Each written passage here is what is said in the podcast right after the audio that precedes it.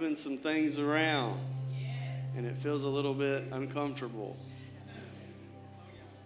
Look at your neighbor and say, Neighbor, you're okay.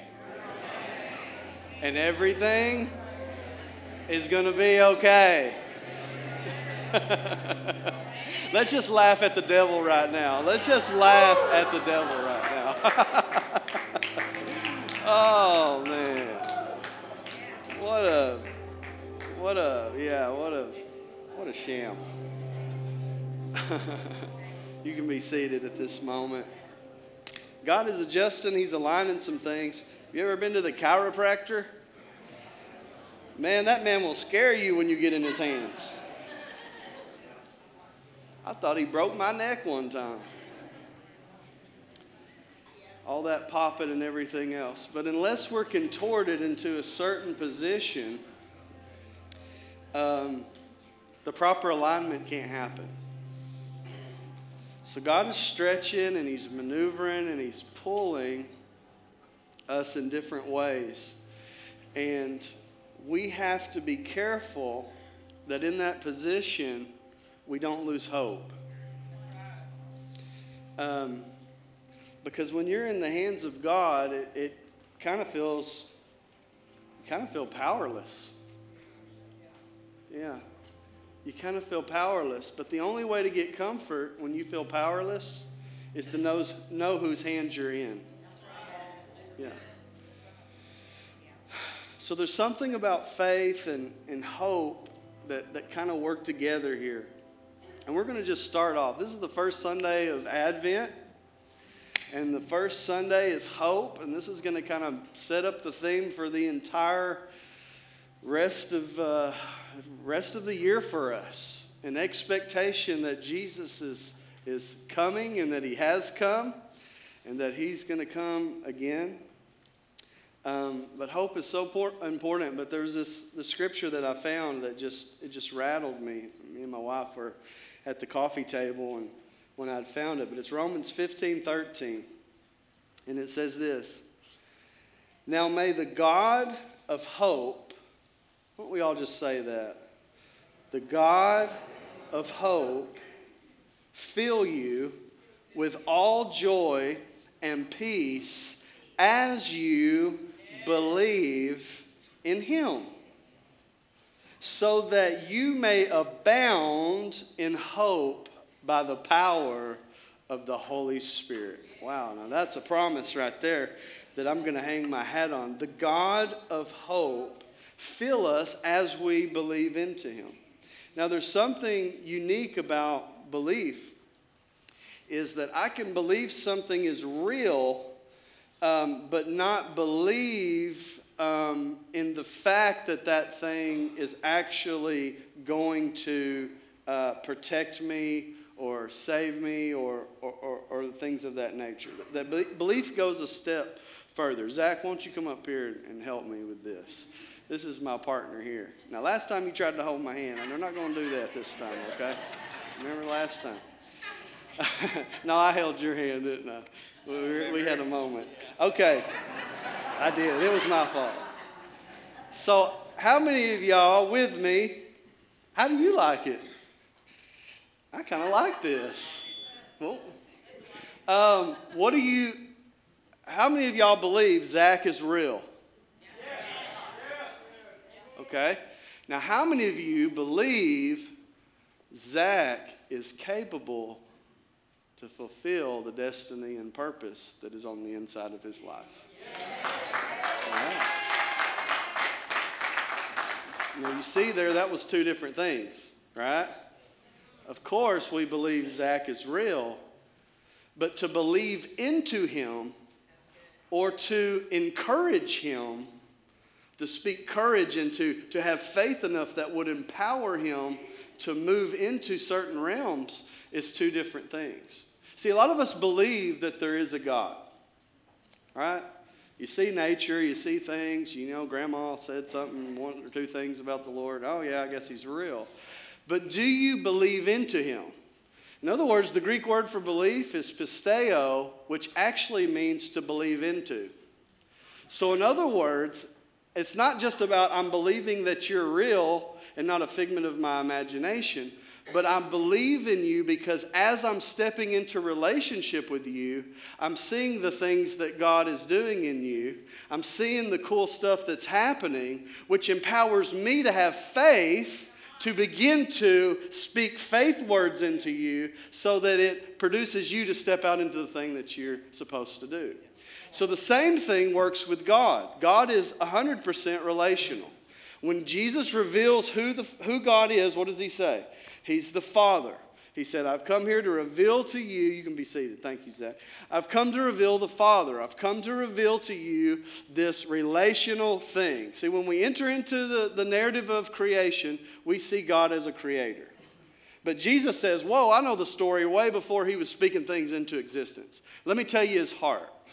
The heart of God is a father heart. And Jesus came to reveal that reality. So it's not enough to believe God is because the demons do that, right? Demons laid eyes on God. They even fear and tremble when He speaks. They're more spiritual than us most of the time. Um, but the reality is, is that when I begin to enter into relationship and begin to believe into God, I begin to have more confidence in His ability to deliver, in His ability to do what He said He was going to do, it, it, to believe into the reality that nothing is impossible with Him. And I begin to believe into God in a sense that I begin to not just believe that He's real, but I begin to step into the characteristics. I begin to stake my life on the reality of who He says He is is. And when I move into that realm of relationship, when I move into that realm, I begin to change the way I see the world. It begins to change the way I see my family. It begins to change the way I see every circumstance. And suddenly I'm filled with hope. Why?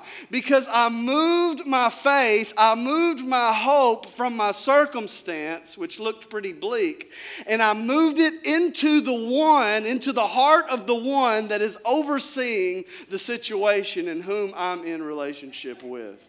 So, God wants us to transition our view, to transition who, what we're looking at, what we're gazing on, and begin to move it into the heart of God. That God would allow us to be abounding in hope whatever is going on in our life. That we would actually be vessels overflowing in hope. Based on the circumstance? No, because that would be that would make us a pretty bleak people. But we are not ignoring situations that are in our life. It's just the fact that we understand the heart and character of God. And when we understand the heart and the character of God, how can you not have hope? You want some hope? Look in the mirror. You shouldn't be here.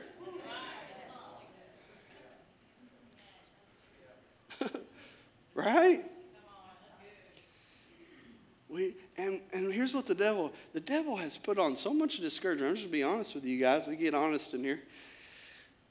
I've been through the last two weeks so much discouragement. And I finally just said, Lord, what is this all about? Does something ever get on you and you say, this thing got to get off of me because I can't, I can't live like that. and I'm like, Lord, what? And I'm trying to diagnose it and everything.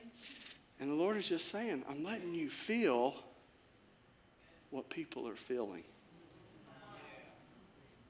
He said, so you can combat it and you can lead them out. See, God will always lead you out before you're going to lead anybody else out. So I felt that thing, that discouragement thing on me. So I just started combating that thing and just started rising up with hope. I just started speaking hopeful statements. I began to speak uh, the Word of God over my life. I began to speak the Word of God over different situations that I was going through. Because sometimes hope isn't what we think it is, not the biblical idea of it. Because usually when hope is used in a sentence, it's kind of got a doubt attached to it, right? Um, like this, like, is it going to rain? Man, I hope not. Do you see how it was like, like we undo hope? or, hey, is this or that going to happen? Man, I hope so. it's almost like an undoing statement. The biblical definition of hope is a trust in the Lord that He's going to accomplish the thing that He said He was going to accomplish. Yeah. So you don't have to attach doubt to it if God has said it. You can remain hopeful because the one who is faithful to give you the promise is faithful to see it through to completion. And I think what the devil wants to do is get in some people's ear and get them discouraged about the state of their situation in the current present context that you're in and get you so discouraged that you start speaking doubt words over everything.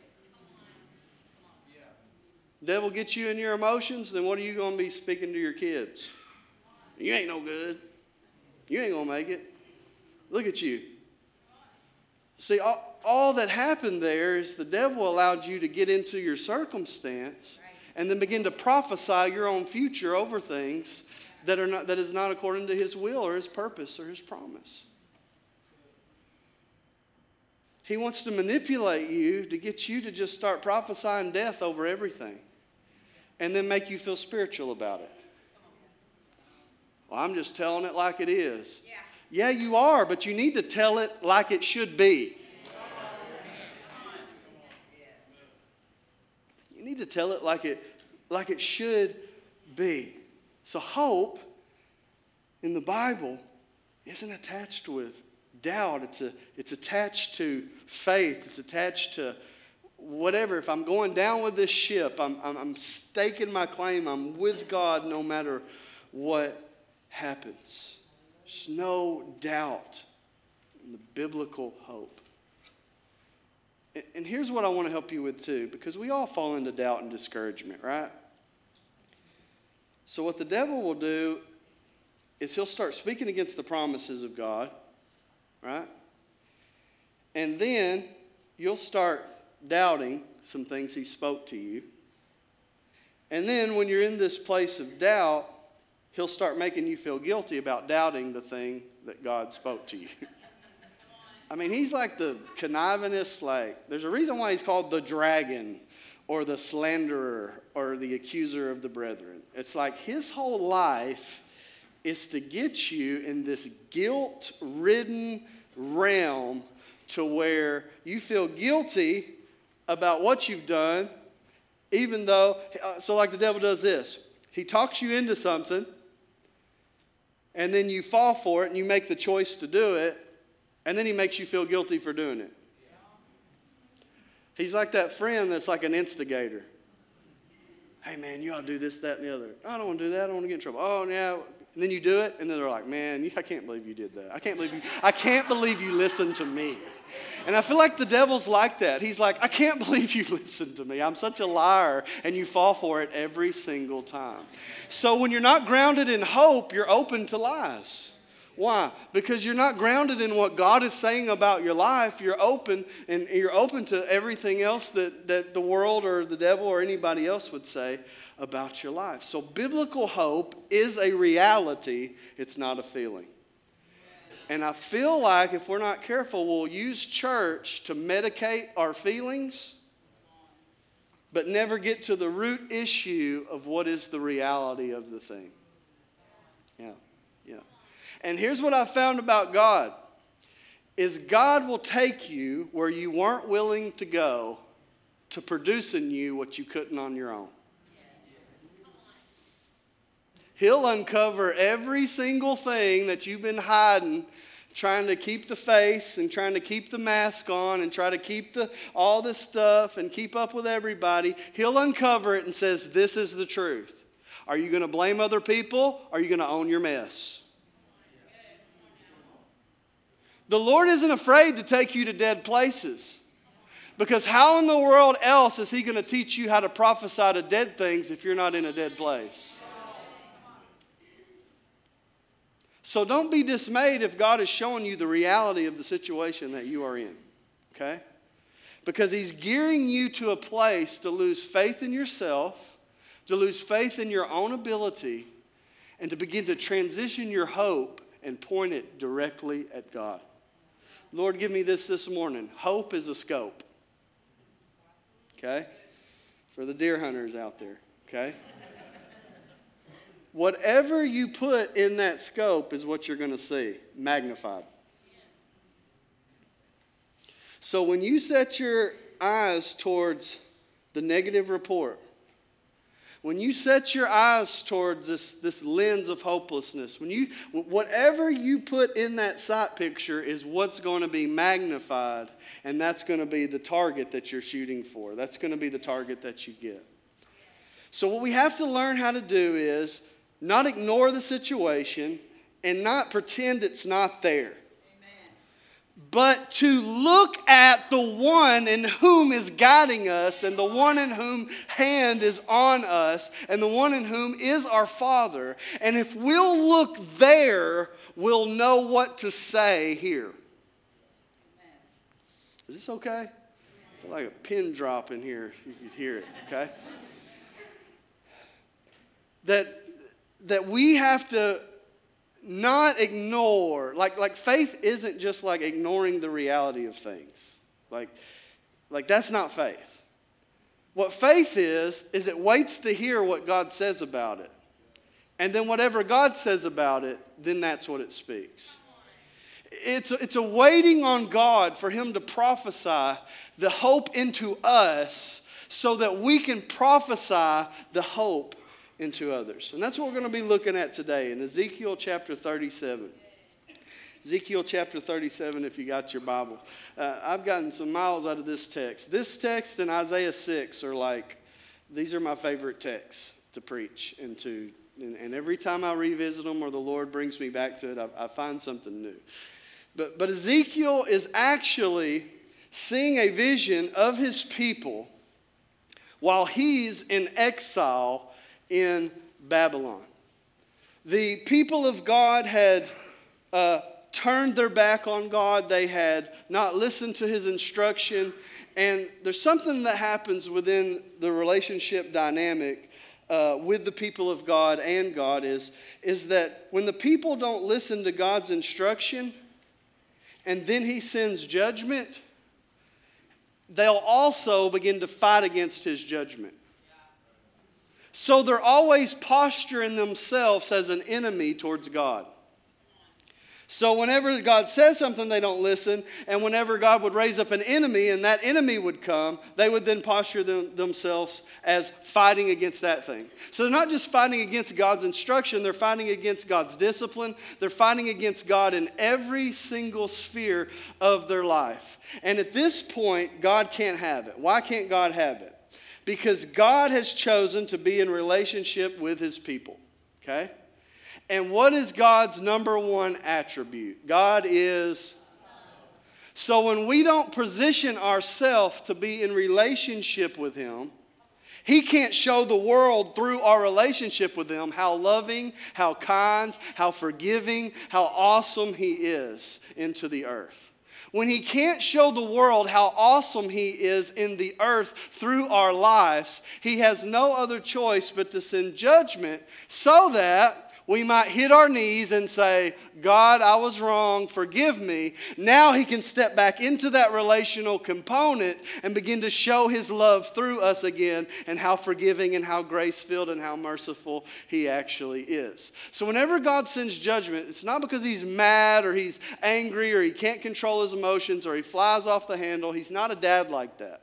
Whenever he sends judgment, it's to chasten us, to reposition us back into the heart of the Father, to bring us back into relationship with him. So even the judgments of God are redemptive to bring us back into relationship with him. So if God is judging you and you feel like you're under the hand of God, you need to rejoice because the Bible says that God only chastens those who are his sons and daughters. So if you're experiencing the conviction of God because you're living in sin, you need to say, Thank God I'm experiencing conviction because I can repent of my sin and enter back into relationship with him. If he's calling you out on every little thing and he's letting everybody else seems like they're getting away with everything, but I can't get away with nothing, you need to rejoice because you've got a father Father in heaven that refuses to let you go. Period. Need to rejoice. Need to rejoice that He loves you that much. So here's Ezekiel. He's in the middle of three deportations that happen So Babylon gets rose up as God's instrument to judge Israel. And in 605, there's a judgment. That's where Daniel gets deported. In 597, there's a deportation. And then in 580, 587, completely, there's no temple, there's no nothing. Everything's demolished. So God's given them chances. So Ezekiel's a part of this 597 deportation that happens. So Ezekiel is in a different place. He's in a place where he was carried off, pulled from his home, pulled from everything that he knew to be comfortable and right and sacred. He's pulled away from the temple and he's supposed to be a priest. How do you be a priest away from the temple? He's everything is up in the air and here he is in a pagan nation and God shows him the reality of the heart of the people that he's supposed to be the priest and leading. I'm going to tell you something. There's nothing harder for a leader is when God shows you the reality of your people. Because when you're a leader, guess what? It's a reflection of you. See, people that aren't leaders blame everybody else. Real leaders will always look in the mirror. When things are going good, real leaders will look out the window and congratulate everybody else. When things are going bad, they'll be in the mirror, soul searching on their knees, asking God, What is it in me that's not being communicated to them? So Ezekiel is in this place of priestly leadership but he's leading a people that are dead. How do you get dead folks to do anything? And what does God want you to do with dead folk? Is this bearing witness with anybody? I'm not saying y'all are dead at all. I'm saying our situations that we're in, but kind of feels like How do you navigate a graveyard? How did Jesus navigate a graveyard? so here is Ezekiel trying to navigate a graveyard. Israel's destiny was to be the center of the universe. Like the rabbis taught that Israel, that the Temple Mount, where heaven and earth intersected and there was this worship of heaven and heaven come down to earth and earth came down to heaven up to heaven and this exchange that was going to happen at the temple mount that was that they were supposed to be the beaming example and that through them all nations would be blessed. Can you think of the promises that were over these people? Through you all nations are going to be blessed and, and the whole world's going to be brought back into right relationship with you because of your example. It was considered the navel of the universe. What's unique about a navel? Well, that's where life is.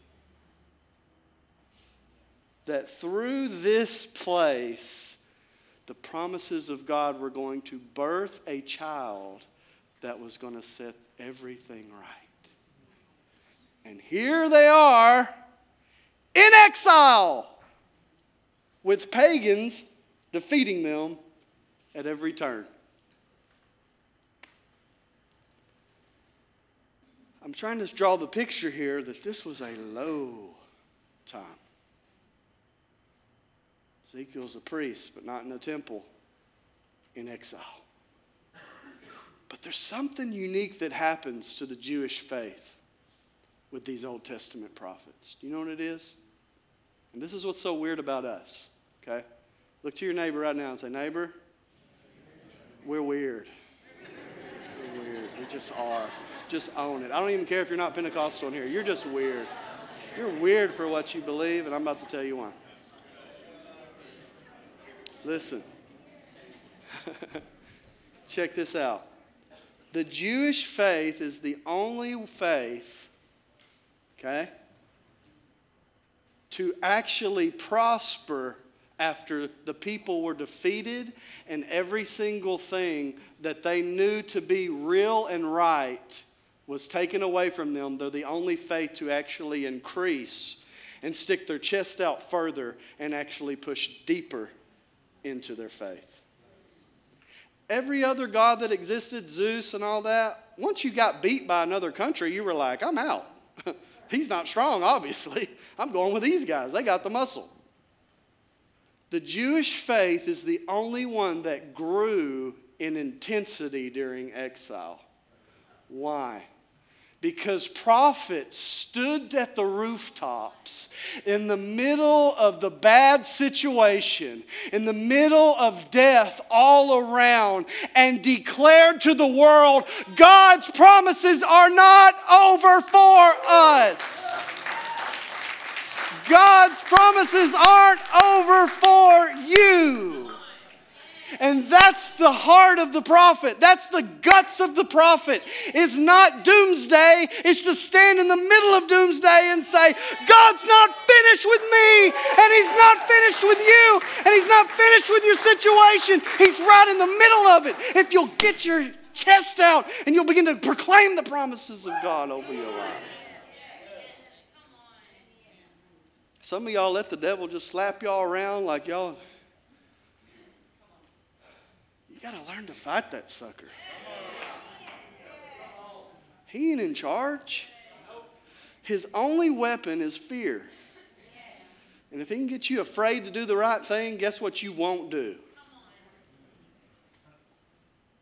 You won't do the right thing. Ezekiel. they had the destiny to rule the entire world and the promise from God Himself. But see, God has to get Ezekiel in a certain place so that Ezekiel can prophesy again. So the dead place that you are feel like you're navigating, and the unsure place that you feel like you're in, it's going to work against the devil. because it's actually going to be the place that you learn to preach again. It's actually going to be the place where you get your confidence back. It's actually going to be the moment in time where you're not going to be moved by your circumstances or your emotions, but you're going to be starting to be moved by hope in who God is and what his heart says about you, not the situation as hopeless as it looks. Ezekiel chapter 37, verse 1. The hand of the Lord was on me, and he brought me out by the Spirit of the Lord and placed me in the midst of the valley. That word placed means to, to rest, that he actually put me there for a long period of time. Like this wasn't just some fleeting moment. He's like, Here, put you here. And the next verse kind of shows that. And it was full of bones. Verse 2 He made me walk all around among them. And I realized there were a great many bones in the valley. and they were very dry. Verse 3 He said to me, Son of man, can these bones live? What a question. See, God is revealing something in Ezekiel. But Ezekiel has the right answer by not having the answer. I've learned that well, the Lord will speak something to me, and it's like, He really doesn't care what my answer is. He'd rather me ask Him what the answer actually is. so Ezekiel said, I said to him, Sovereign Lord, you know. So imagine God taking you to a valley of dry bones when you're looking for confidence, hope, and signs of life. You're praying to God for hope, and He takes you to a graveyard. And not only does He place you there, the Hebrew word there would mean rest. And not only does He rest you there, He takes you through so that you see every femur, every fibia, every tibia, every clavicle. Look at me. Every carpal, every metacarpal, every cranium, every vertebrae.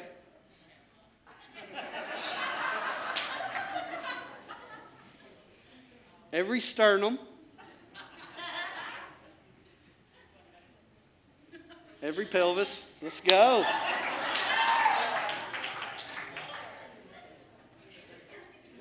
Every phalange.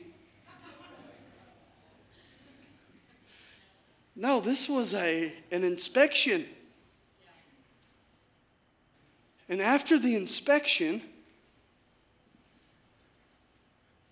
well, Ezekiel, what do you think? Can these bones live? In other words, are you always going to put your faith in me based upon the circumstance you're currently in? Because some of you got big faith in your right circumstance, but let a few things go wrong. And the wheels start falling off, and the pistons start shooting out, and the hood starts opening up. And See, that's not to badmouth you or to put you down. That's just to say, God's showing you the reality of your faith is based on situations, not based on His character and His heart for you. That you've judged His love for you based upon the season that you're in. I want to tell you in the wintertime, trees don't have leaves or any fruit. But that doesn't mean they're dead. And that doesn't mean they're any less cared for. Matter of fact, they need a dormant season so that they'll slow their row a little bit chill out a little bit, and receive the rest that they need in that season. Yeah. So he's showing them all these dry bones. And how humiliating was this? Because remember, Ezekiel is like the leader, right? So God is saying, okay, you're the priest, and here's what you're the priest of. Hmm. Dry bones. Can you imagine that church service?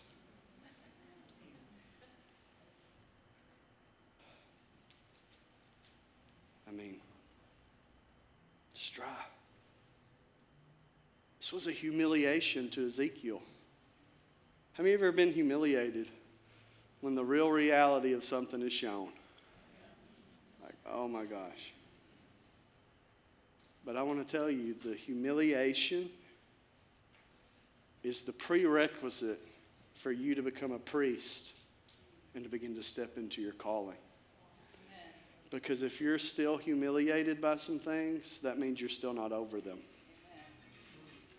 It means you're still not over them. If you're still hiding stuff, you still ain't over it. That humiliation is this first step towards priesthood. Because Ezekiel was already a priest by blood. But how many of you know you're going to have to be a priest by the Spirit of God? Not just some kind of pedigree or whatever. So he probably thought, God, you can't be here. You're a God of life, and there's nothing but death around me. And there was probably a part of him that said, God, what are you doing? It feels like you're cruel right now because you're putting me in the middle of this place. How many times do you feel carried to a dead place that feels out of your control? And what happens is, is sometimes we, we enter into this protection mode where we say, I'm not going to get my hopes up because I know what's probably going to happen and it's probably not going to be good. So we start protecting ourselves by losing hope. And then our whole look of life becomes bleak.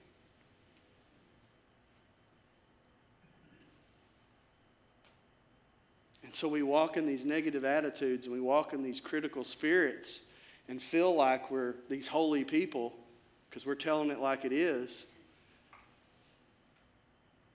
But the reality is is we've got to tell it the way God says it is. Some of us need to quit protecting ourselves and let our hopes get back up again. Because if you've seen the heart of God for your life, there's no way that you can't not get your hopes up for yourself. See, this wasn't just about dry bones, this is about Ezekiel. God wasn't just stripping the nation of Israel, He's stripping Ezekiel. Here's your church plant, Ezekiel.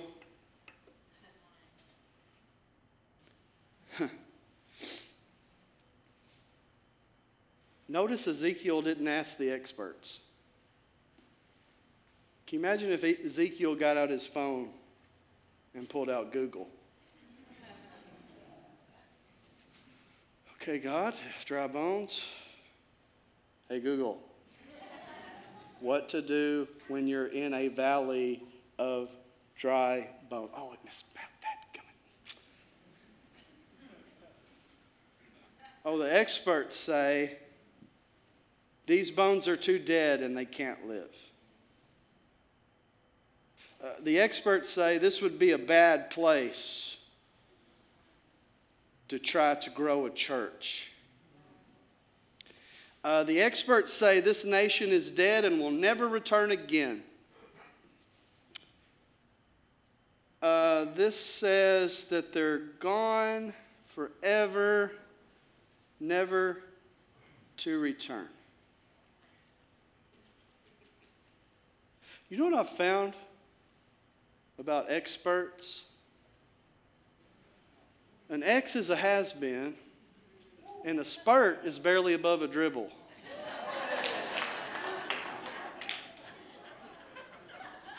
Is that okay? That okay? I debated on whether to do that or not. This man, I'm about to get football in here now because I got to say it. This man by the name of Paul Finebaum said about the Michigan coach, Jim Harbaugh, that he didn't have the constitution within him to beat Ohio State. And said it with a bravado. I mean, he stuck his chest out. He said, Jim Harbaugh can't beat Ohio State. He doesn't even have it within him. It's not possible. Who got the score of that Michigan Ohio State game? What was that? Man, nobody knows the score in here, but I'm going to tell you something. It was bad. It was lopsided. Let me tell you something. The experts don't know what's on the inside of you. The experts told me I couldn't grow a church during COVID.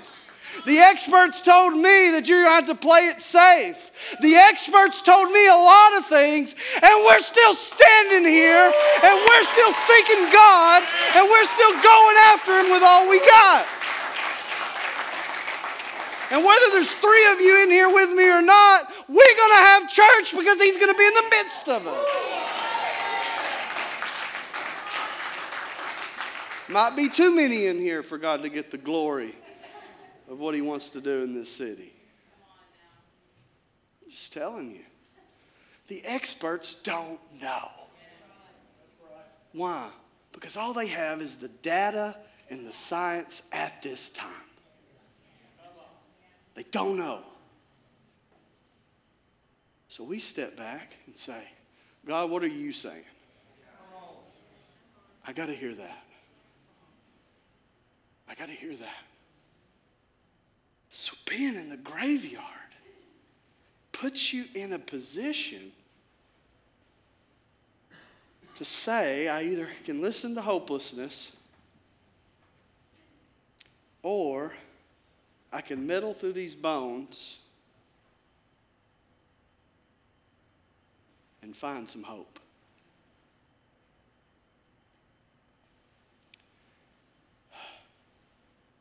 And this is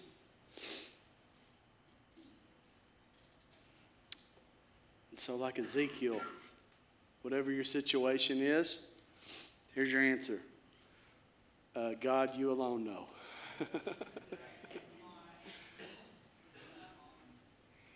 is that we remove ourselves from being the know it alls and submit ourselves into the place of children into the hand and guidance of our Father. Because if not, he could have fallen into one or two traps. Here's the one or two traps. The first trap is creating our own faith and just speaking out of our own reservoir of what we think ought to happen.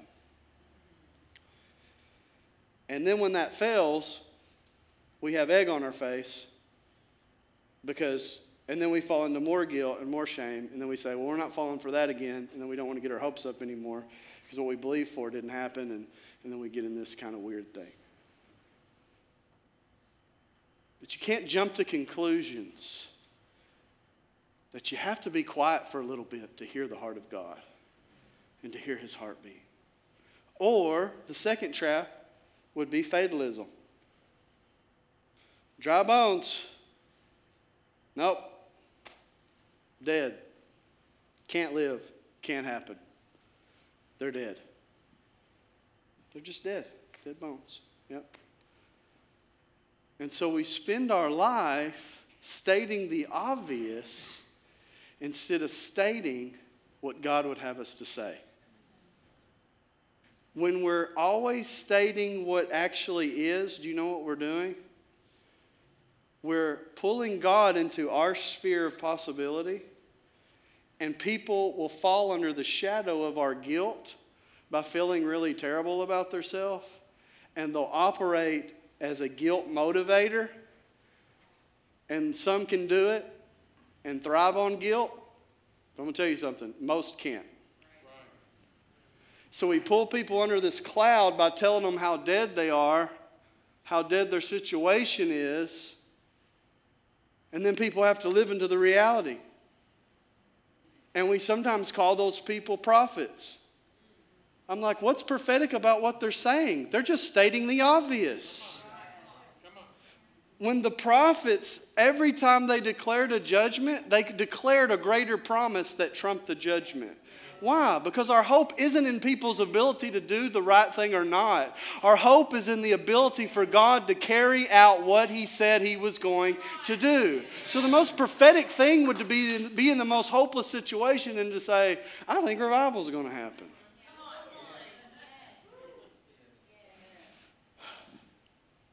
Thank you for those four amens. I'll, I'll take them. I'll take those. That's enough to establish something. Two or three witnesses. See, there's a forth telling component to prophecy, but there's also a future promise from God that would say, If my people. there's an if over every one of us that contains the promises of God. And so you've got to hear what the instruction is, and you've got to obey the if. Ezekiel transferred his hope from the good or bad situation and he transferred it onto God. It's like here was hope in his hand. He said, Well, I can't place it in the situation. I sure can't place it in myself. Okay, God. Can these bones live? You alone know. Here. Here, take it. Take it, God. I'll misuse it. I'll kill it. I need you to take this hope. Now, now you tell me what your heart is for me. You tell me what your heart is for my nation. You, you tell me what your heart is for the church. You tell me, God, what your heart is for my family. Uh, God, you tell me what your heart is for my situation. Transitions is hope. Now, the crazy thing that God tells them to do, verse 4, he said to me, Prophesy over these bones and tell the dry bones, listen to the Lord's message. Does this not get weird? This is what the sovereign Lord says to these bones. Look, I'm about to infuse breath into you, and you will live. There's something about the reverberation of God's voice that changes situations. When God created the universe, how did He do it? He spoke. When He wants to save the world, what does He do? He sends people with the gospel in their mouth. Is that there's something about saying the things that God says that begins to reverberate throughout the universe and begin to create everything that is and is to be. It's like it's like string theory. That everything is held together at a certain tension, and that everything has a note and a certain vibration about it that's carrying on. It's like the whole universe is music in a sense. And so we have to tune ourselves to be in the right note with Him. And the only way to tune an instrument with strings is tension. And then I think about, well, what's the note of God?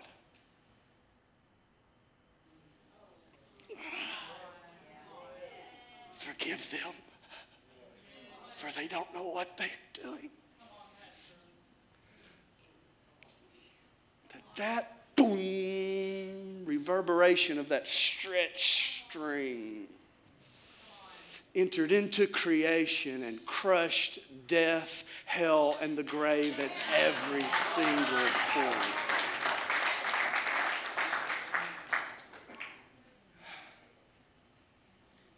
And I know some wacky people have hijacked the name it and claim it thing. But if you think your words don't have power, you got problems. Because your words are creating all kinds of stuff around you. All kind of stuff around you. So he says, I'm going to infuse you with breath. How do things hear that don't even have ears? Good thing he didn't ask the experts. Said, hmm, how do things hear?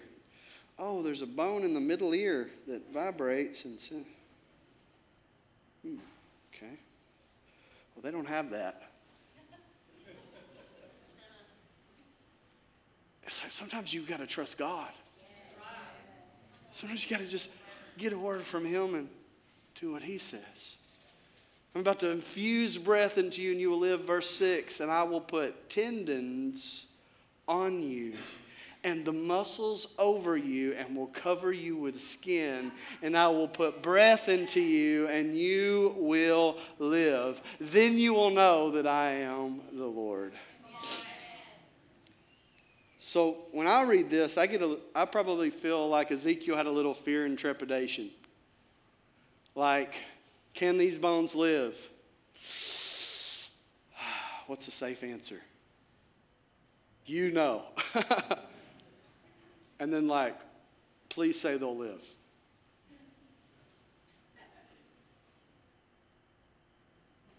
And then God starts talking. And when God starts talking, his fingers go from being crossed to being apart, and then all of a sudden, faith to begin to step into the calling begins to arise. See, some of us ask God for things and we're like this And the reason you're still like this is you hadn't heard his response yet. He wants to uncross your fingers. There's a, there's a word in here that just struck me, and I looked it up, but it says they'll put tendons on you. And I thought, wow, okay, well, that, that seems kind of odd. In Genesis 32, when Jacob was wrestling with God, remember that scenario?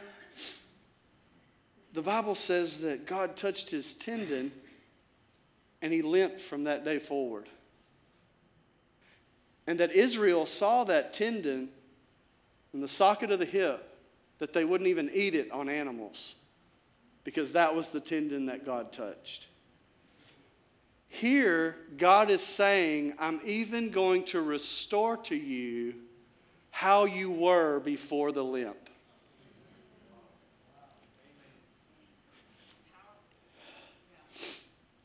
That God is saying, I'm going to restore to you how you were even before that limp when you wrestled with me and you wouldn't listen to me. That in this time, you won't have to wrestle with me and then be obedient. You'll just hear the word and walk in it.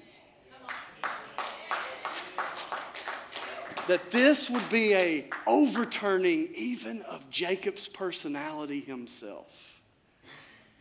And that this army would be moved by the breath and voice of God and not by anything else. Why? Because that's what brought it to life. So that's what would rule and govern it. Verse 7 So I prophesied as I was commanded. There was a sound when I prophesied. I heard rattling, and the bones came together, bone to bone. Can you imagine this? I'm like, he's probably like preaching and saying, Wow, I can't believe that worked. like, and they just start snaking together, and he just starts seeing these bones shake and, and rattle. And, and as he's beginning to see it, I think he's prophesying harder. I think he's believing deeper.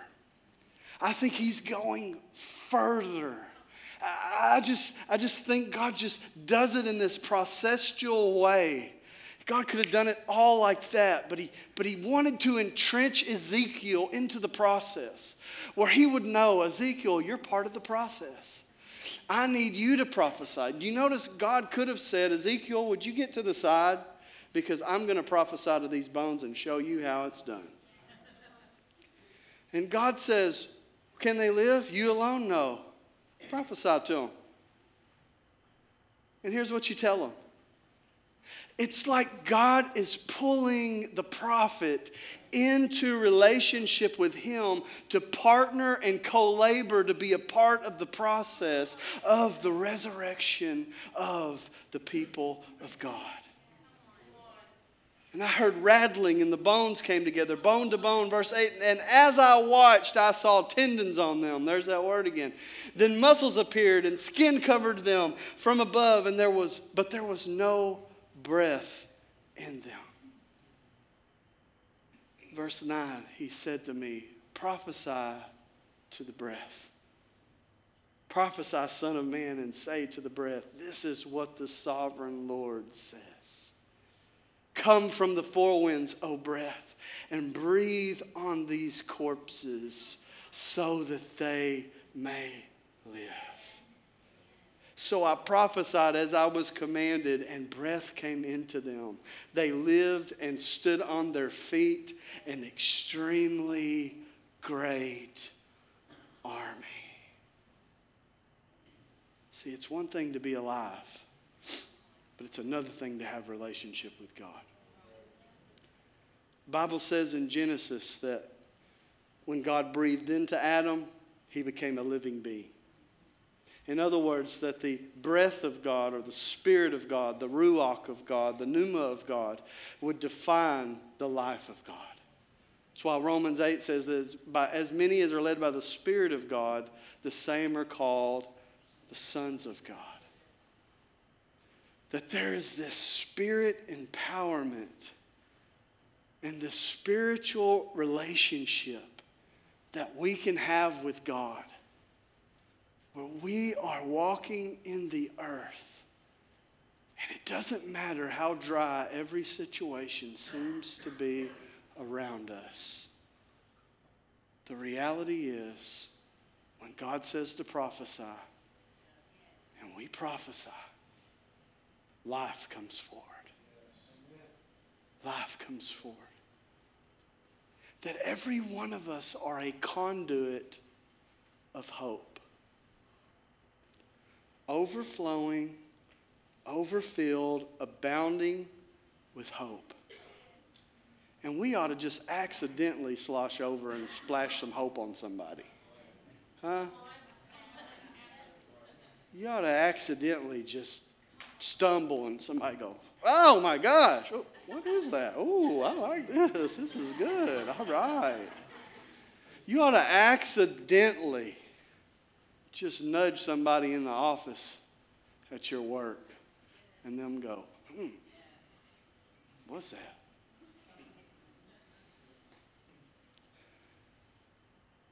What was that?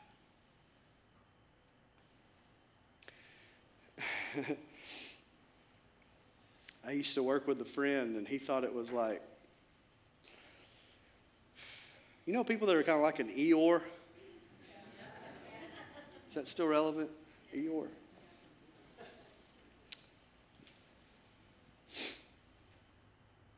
And every time I talked with him, I smiled. But I didn't realize I was doing it. It was just. Because when I got saved, I don't know about y'all, I got saved. Okay? I know some of y'all are still trying to figure out if you're saved or not. I get it, okay? You know, the, your face says no, but. But when I got saved, I'm going to tell you something. I got saved. I was lost, man. I wanted to kill myself lost. Is that okay?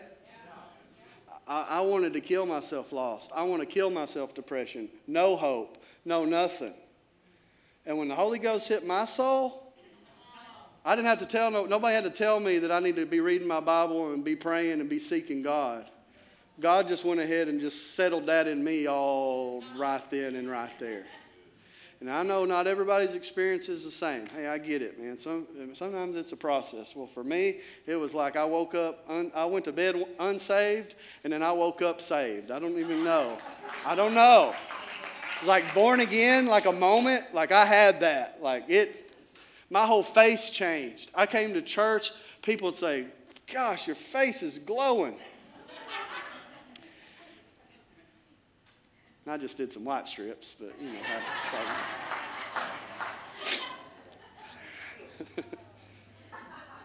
My wife's giving me that look. All right, we're getting it back in. We're dialing it back in.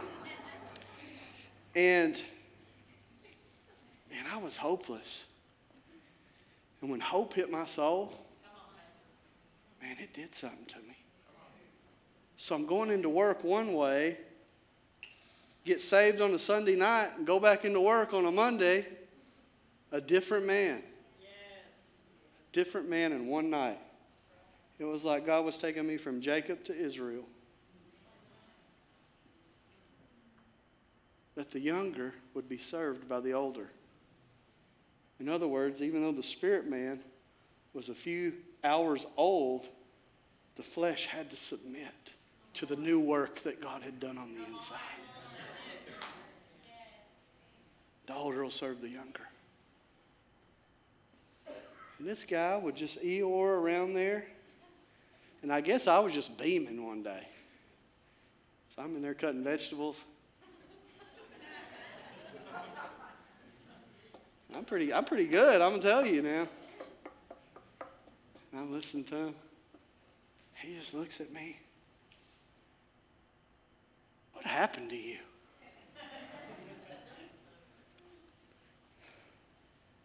Quit smiling at me, man. You're making me want to smile. and literally, my smile was projecting onto him, and he started smiling. Same guy told me that if his life didn't change by the time he was 25, he was going to kill himself. guess what? He didn't kill himself. And I've got a suspicion, I've got a suspicion that he saw some hope in me. And that I might have just spilled out a little bit over on him.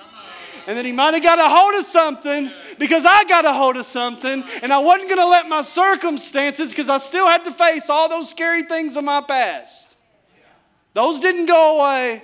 God didn't magically sweep them under the rug. I had to confront people, tell them I was sorry. I had to go back and do some things that you need to do. But even though I did that, that wasn't going to steal my joy because God is my rock. He is my anchor. And I have a hope that's behind the veil that I've anchored into that you can't have. You're not going to get it from me because you don't got it. And some of y'all need to tell some of your family members, you don't have my hope or my peace, so you can't have it. I gave that to him. So if you want it, you're going to have to go up there and you're going to get chest to chest with Jesus and tell him you want my hope and my peace. Because you ain't got it and you ain't going to get it. Is that okay?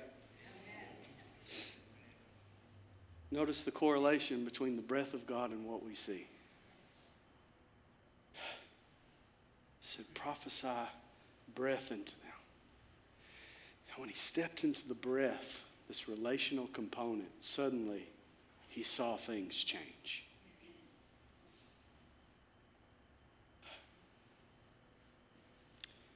He had to step into the place of relationship of life source. Because what am I depending on to stay alive? I said, God, I need your breath and not this other. I don't think it's peculiar that in Ephesians, the demonic realm is called the principalities of the air. that we would, what air are you breathing? Are you breathing the breath of God? Are you breathing the principalities and powers of the air? God's wanting you to breathe again. Verse 12, therefore prophesy and tell them this is what the sovereign Lord says. Look, I'm about to open your graves and will raise you from your graves, my people, and I will bring you into the land of Israel. Then you will know that I am the Lord when I open your graves, raise you from your graves, my people, and I will place my breath in you, and you will live. And I will give you rest in your own land. Then you will know I am the Lord. I have spoken, and I will act, declares the Lord. See, some of you have been wandering through some dry places, and you're wondering why you're there. You're there to transfer your hope from that situation and to place that into the hands of God or that He would be your only hope, your sure anchor behind the veil that you are tethered to, that you are His sons, you're His daughters. And that you would start seeing armies instead of bones. You know what I've found? I researched this, and there was a, a, study done on how much dirt you have to move to get one nugget of gold. And one guy moved, it was on the average, two to 91 tons of dirt to find one little piece of gold. You know what I found? People don't mind you moving their dirt when you can see and you're after the gold that's on the inside of them.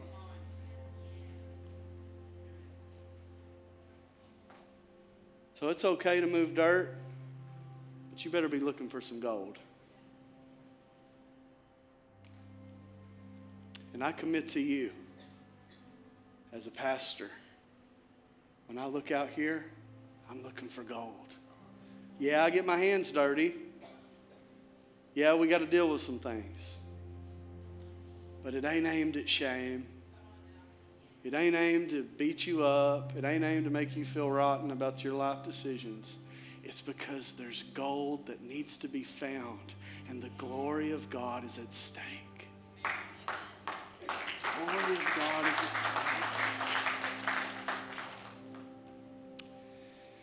And I want you to see gold in people. Anybody can see the dirt. From dirt we came, from dust from dirt we came, dust we go. Yeah, anybody can see that. But instead of telling it like it is, why don't you tell it like it ought to be? Tell it like it ought to be. In Jesus' name. Would you bow your heads with me? Thank you, Lord. Let's just all stand to our feet. I just speak this promise of God over you.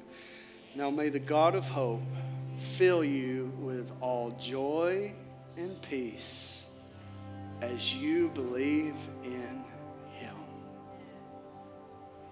so that you may abound in hope by the power of the Holy Spirit. God, we thank you that we are abounding in hope. God, that as we enter into this holiday season, we're going to be in contact with people that might not have any hope. Maybe some damaged relationships. Where there's a weird underlying quiet tension that nobody talks about. That while we're at the dinner table, God, or while we're at relative's house, maybe just a little bit of hope will spill out of us. slosh onto our family. Maybe we wouldn't get into debt this Christmas with credit cards and gifts, but maybe we would be indebted to you this Christmas, God, and we would begin to overflow the goodness of God in every table that we're at and every encounter that we have.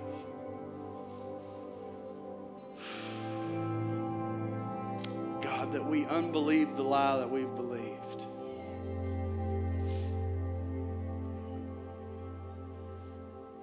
God, through you, we are good fathers and good mothers. Through you, God, we are healed in Jesus' name. That through you, God, we can do all things through Christ. Strengthens us. God, we're the head and not the tail,